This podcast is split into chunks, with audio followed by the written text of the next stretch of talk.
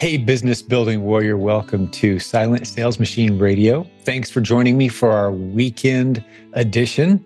If you're new around here, our weekend edition is simply when we go back in time to a successful student interview, one of our proven Amazon course students who's building a beautiful business, and we break down some of the best lessons and best moments from that interview. Because if you're like me, Saturday is the sixth day of the week, meaning, hey, it's another work day. Some of us work six, rest one. That's what God did when He created everything. So a lot of us follow that same model. I know I do. And Saturdays are quite often a day where you can grow your business, continue working on your business. And if that's you, we want you to take along our weekend updates. Well, today's episode is going to be one, like I said, where we interview a recently successful student. Maybe it's an episode that you missed and that sort of thing. We'll get to in just a moment. Thanks for the feedback, by the way. If you've been listening to our weekend updates, we really appreciate that. But we've got some big news. Here we are kicking off summer of 2023 as I'm recording this. And we've just launched a great new product that I want to tell you about. You can go to Proven Bot Sourcing and see all about it, as well as you can listen to the recent podcast episode where we really dove in and discussed this.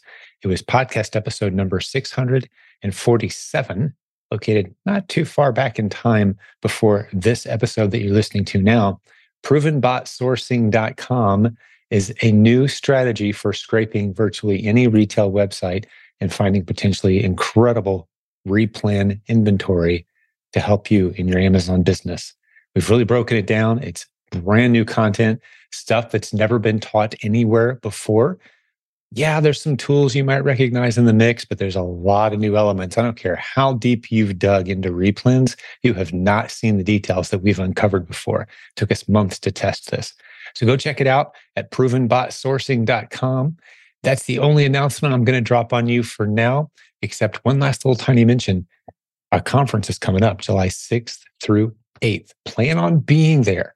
TheProvenConference.com has all details. VIP tickets are almost sold out. We're expecting about 600 plus people to descend on Columbus, Ohio, July 6th through 8th. That's listeners to this podcast. We'd love to have you there.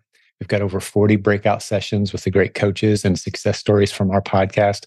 You're going to absolutely love it. If you can't be there in person, check out the live stream option. Very inexpensive. It gets you all of the event recordings as well as live interaction during the event with everyone who's there. Very inexpensive. Go check it out. TheProvenConference.com. We'd love to see you join us. Hey, let's enjoy today's weekend update. Here we go. The beauty of the business model that we teach, the Amazon replens model, where we start 99% of all new e commerce and Amazon sellers, is the low, low, high. You've heard me say it before, but bear with me. I'm covering some grounds that's been covered in other places before as I go through this, but this is going to be very useful, especially for those of you who've been around less than six months or so. Maybe you've heard us talk about this the low, low, high concept versus the high, high, low. This was a concept that was first introduced to our community by one of the great coaching leaders on our team. Remember, I said we have 60 coaches. Well, they're divided up into groups. One of our coaching leaders, named Robin Olson, she was telling us about an example that she uses for her students when she's helping them understand the power of the Amazon replens business. And it's this most every business opportunity you can get into in the world, online, offline, anything else, almost all of them follow the same pattern. If they follow a high, high, low pattern, replens follows a low, low, high. That simply means all the other business opportunities are high risk, high investment needed, high learning curve, maybe high technology skills that you'll have to develop. And ultimately, once you've done all that, fairly low odds, but actually working. That's most business models. That's how most of the world works when it comes to business. We've all just kind of resolved that that's how the world works. There's a lot of risk and money needed, and hopefully someday you have a viable business.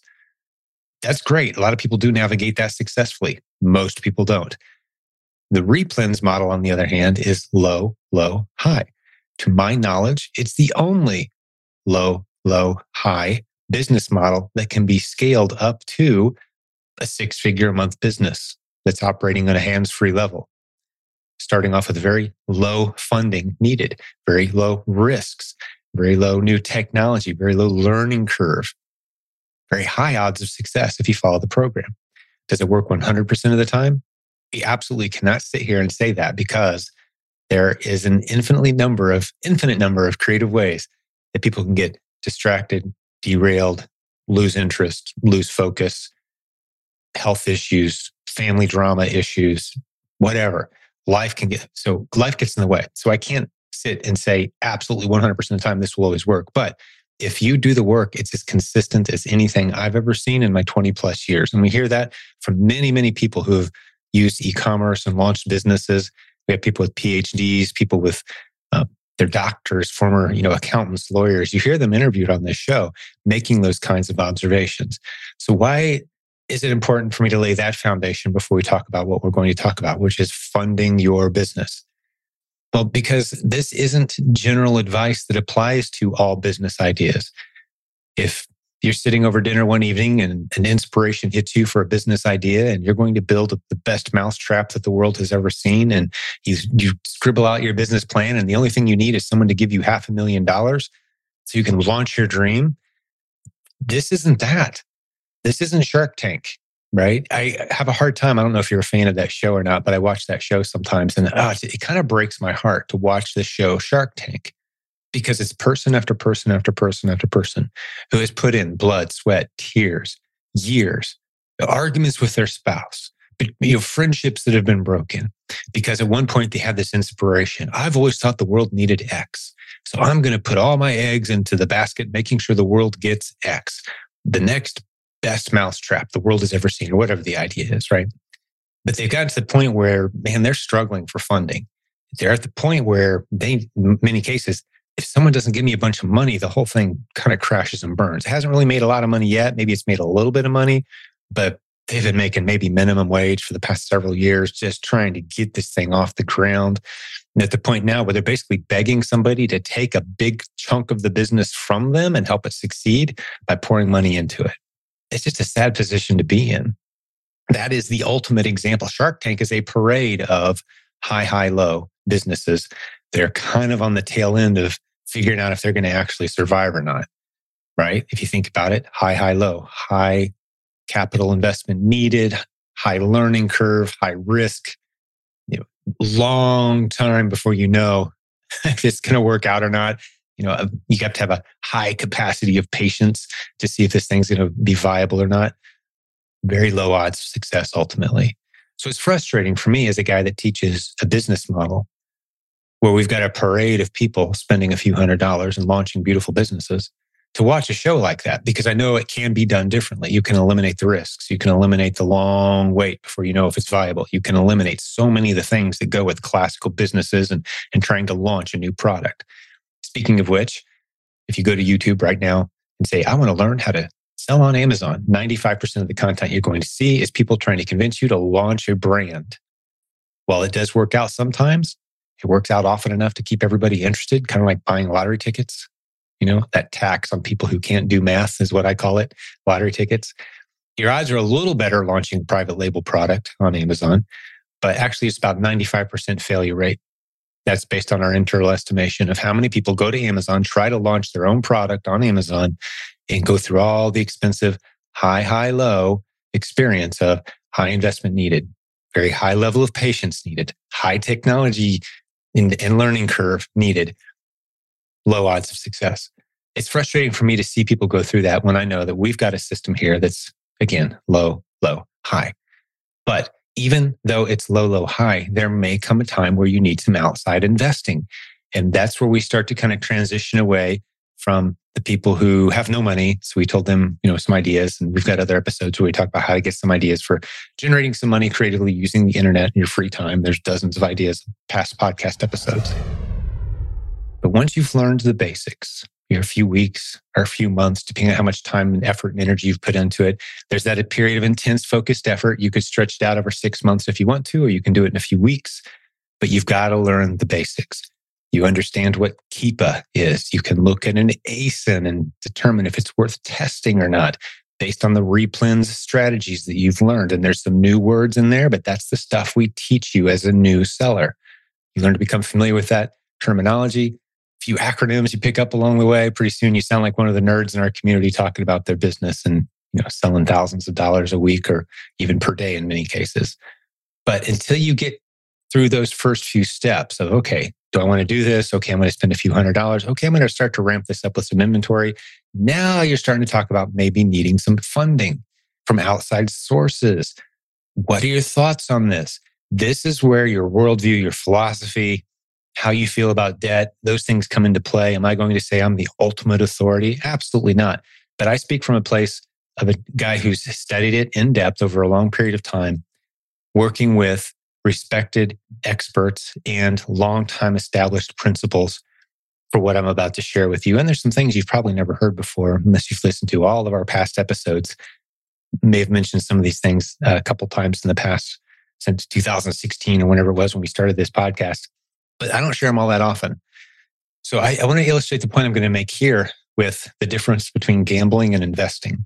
And if you've never heard this example before, it's pretty eye opening, especially if your worldview includes a biblical worldview the way mine does. But even if it doesn't, I think you'll find this interesting. So, biblically speaking, I'm not going to dive into all the scripture references right now that go into this, but very easily to make a very strong case that the Bible sees gambling as wrong. It's considered sinful. It's considered dangerous territory. It's right up there with, you know, adultery and all the other major sins, things that can really take your life off the rails. Okay, gambling is one of them. it's like, don't do it. Only fools do that stuff. Right. So, why is it the Bible calls that risky or even sinful behavior, gambling? But investing is encouraged the roots of the banking and investing systems that we use in, mo- in the modern world haven't always existed. You realize that, right? Where'd they come from? Where this concept of money and, and holding value and storing it somewhere where you can access it later, or you can even die and leave that value that you created to someone else.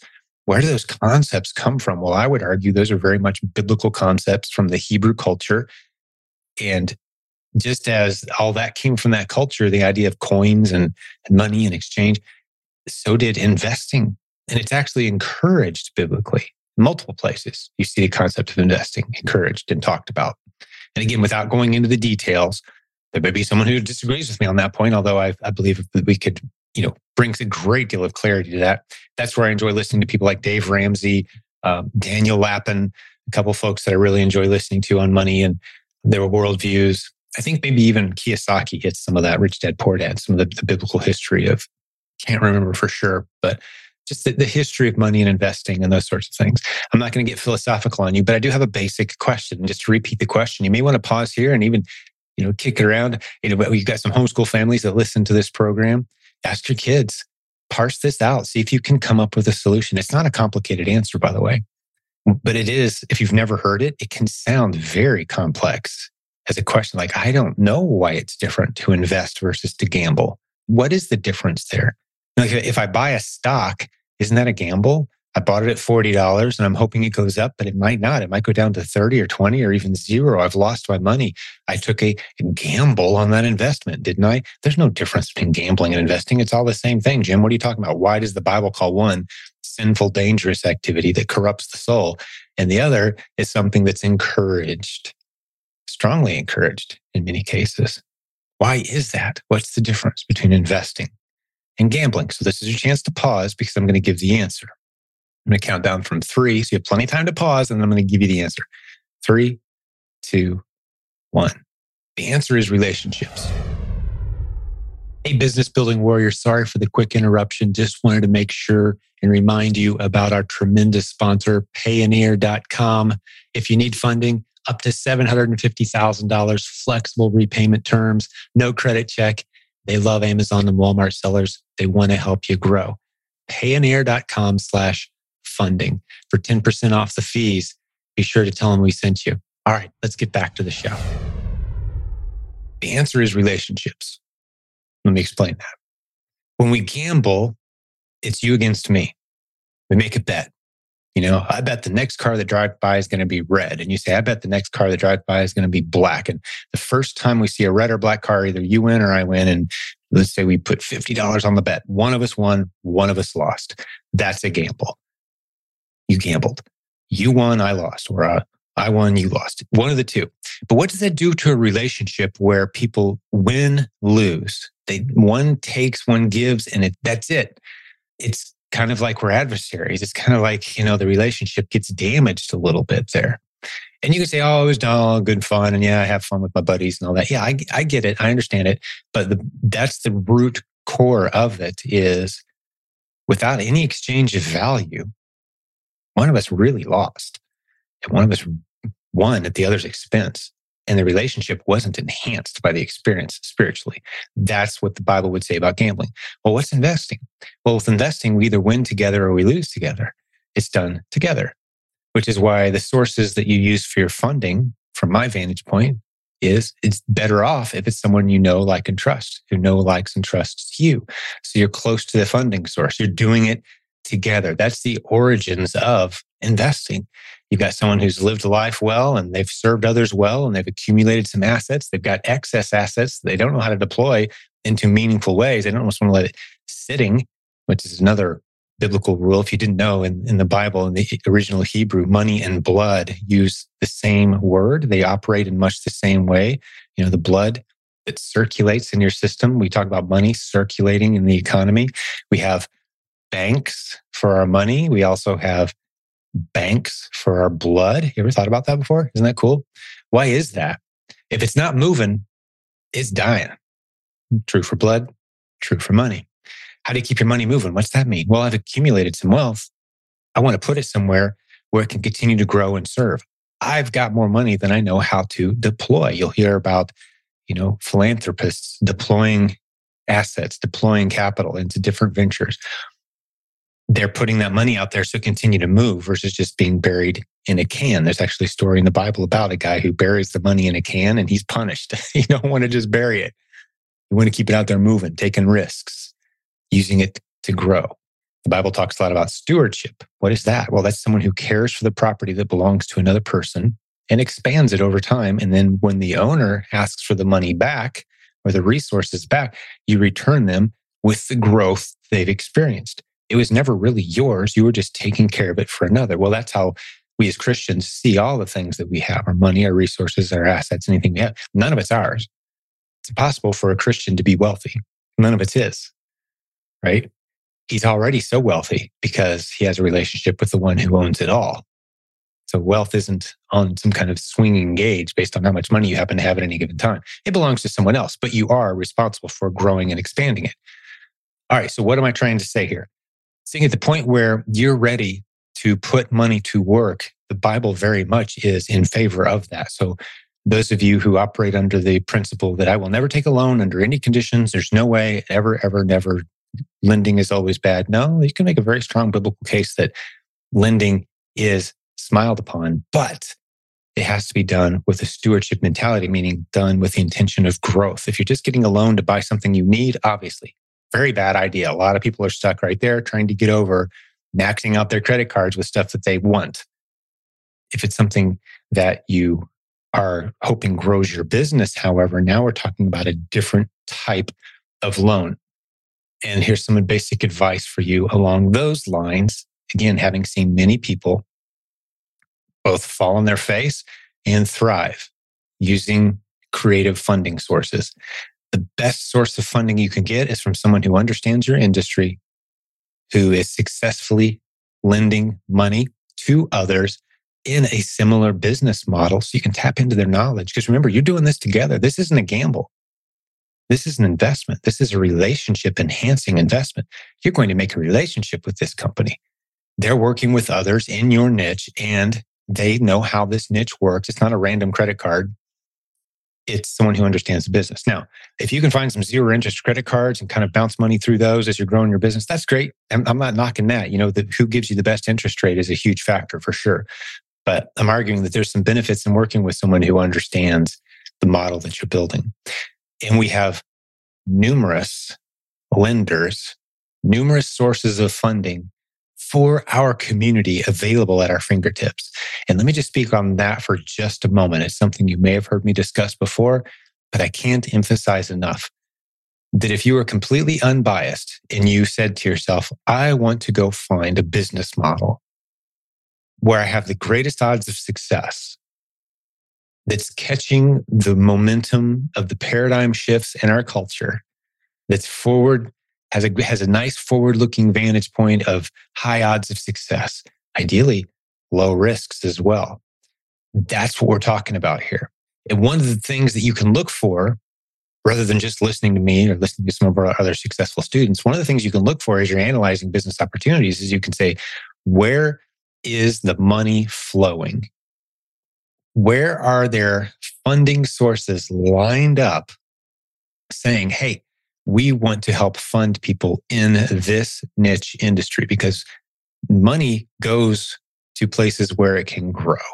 If it goes to places where it can die, it slowly vanishes. So, who has the money? That's where the good ideas are. That's where the money tends to flow. That's the beauty of free markets.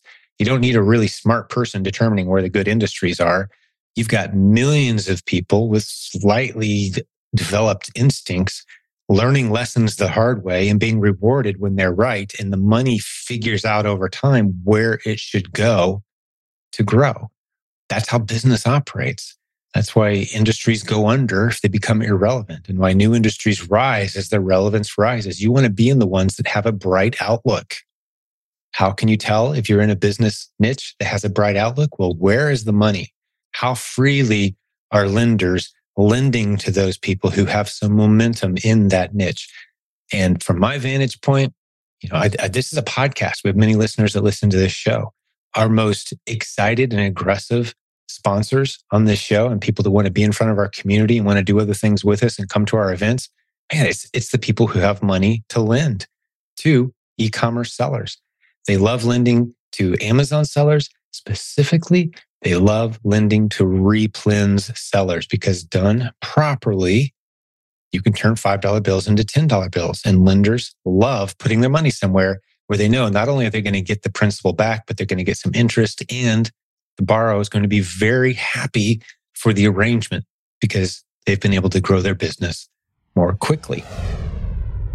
But once you're confident in the risks that you're taking, this is perhaps one of the most important things I can tell you.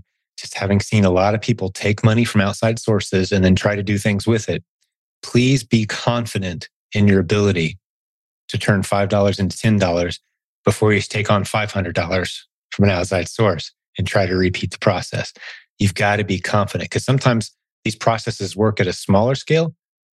But once you start adding commas and zeros, it gets a little harder to manage. That's why business is a leadership journey. You may have the leadership skills needed to have a team of one or two people turning $5 bills into $10 bills all day, every day. And everyone's happy and you're making money and your, your business is growing. And that's beautiful. But when you start taking outside funding and suddenly you're responsible for more money, and you need a little bit bigger team, your job changes. Your leadership skills that you're required to have changes. You have to grow. That's why growing a business is the ultimate leadership journey. Why I love quotes like what Jim Rohn says set out to be a millionaire, not so you can have a million dollars, but so that you can become the kind of person who's capable of having a million dollars. Everyone likes to think they'd make a good millionaire, but the truth is, most people wouldn't because they haven't learned those hard lessons along the way. Of, for example, it'll just surprise you if you've never owned a business before. It will shock you how many holes there are in the bathtub is the illustration I use. You'll think being a millionaire is like having a, you know, a big tub of money. Well, there's a lot of holes in the bottom of that bathtub. And you got to decide how often are you going to dig down and get down under there with the dust bunnies and examine things and, and plug a few of those holes, which means cutting a person out of your life that you've been friends forever, but they're not contributing any value. They're just kind of getting paid to do nothing. Like, how do you handle that? You never had to handle that before, have you? Plug that hole. Uncomfortable confrontations, difficult discussions, changing from tool A to tool B that saves you some money. How often you go through and evaluate the tools and, and just all the different ways money's leaking out of your life. That's an uncomfortable thing for many people to do. They struggle to do it in their own budget. It gets even more difficult when you've got a bigger pool of money and it's growing and shrinking in new and interesting ways that you've never seen before. It's not easy to manage money and keep it growing. It's very difficult, actually. That's what being a business owner is. Some people aren't ready for that. So certainly don't take on more money than you're capable of deploying. I had a friend, this has been many years ago, probably 25 plus years ago.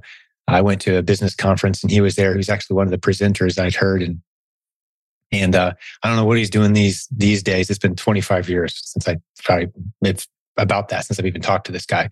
But he was very excited because he said, I put $250,000 in the bank yesterday. And I was like, what? You did what? How did you get all that money? That's great. Like, what product are you selling? Who are your customers? Like, oh, no, no, no. It was business financing. He basically gotten a loan. He'd basically gotten a credit card with a $250,000 limit on it. That's what he'd done.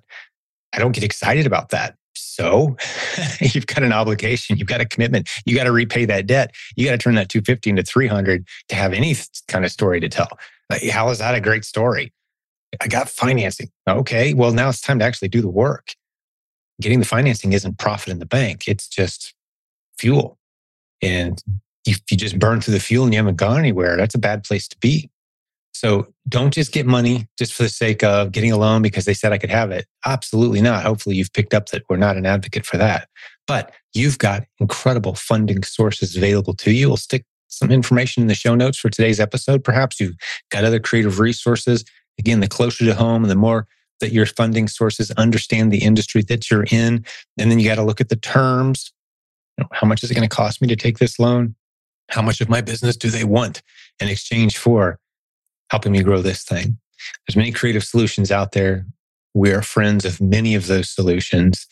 And hopefully this has helped you begin to think about and have that conversation of when you should start to take outside funds, how much will be necessary, not much, and what it looks like and feels like to do it the right way.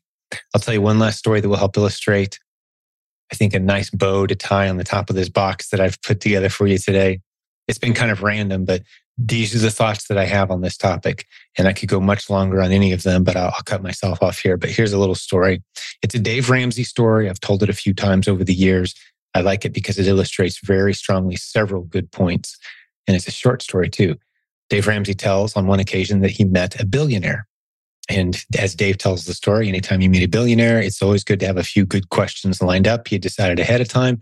One of the questions he was going to ask this guy was, Hey, recommend a good book to me that I should read and that my entire staff should read outside the Bible itself what else will really help us fine tune our ability to grow a business and to serve well and to to do it the right way and the billionaire said as i recall the story something along the lines of well how many copies do you guys need and dave said well you have the books here he's like yeah i, I keep them on hand constantly i've got them right here this, this is the exact book i want to recommend to you and the billionaire pulls this box of books and pops them on the desk and opens it up and it's the tortoise and the hare the kids book the tortoise and the hare which I'm sure you've heard the story before, right? Everyone thinks the rabbit's going to win the race, but the turtle ends up winning. Why?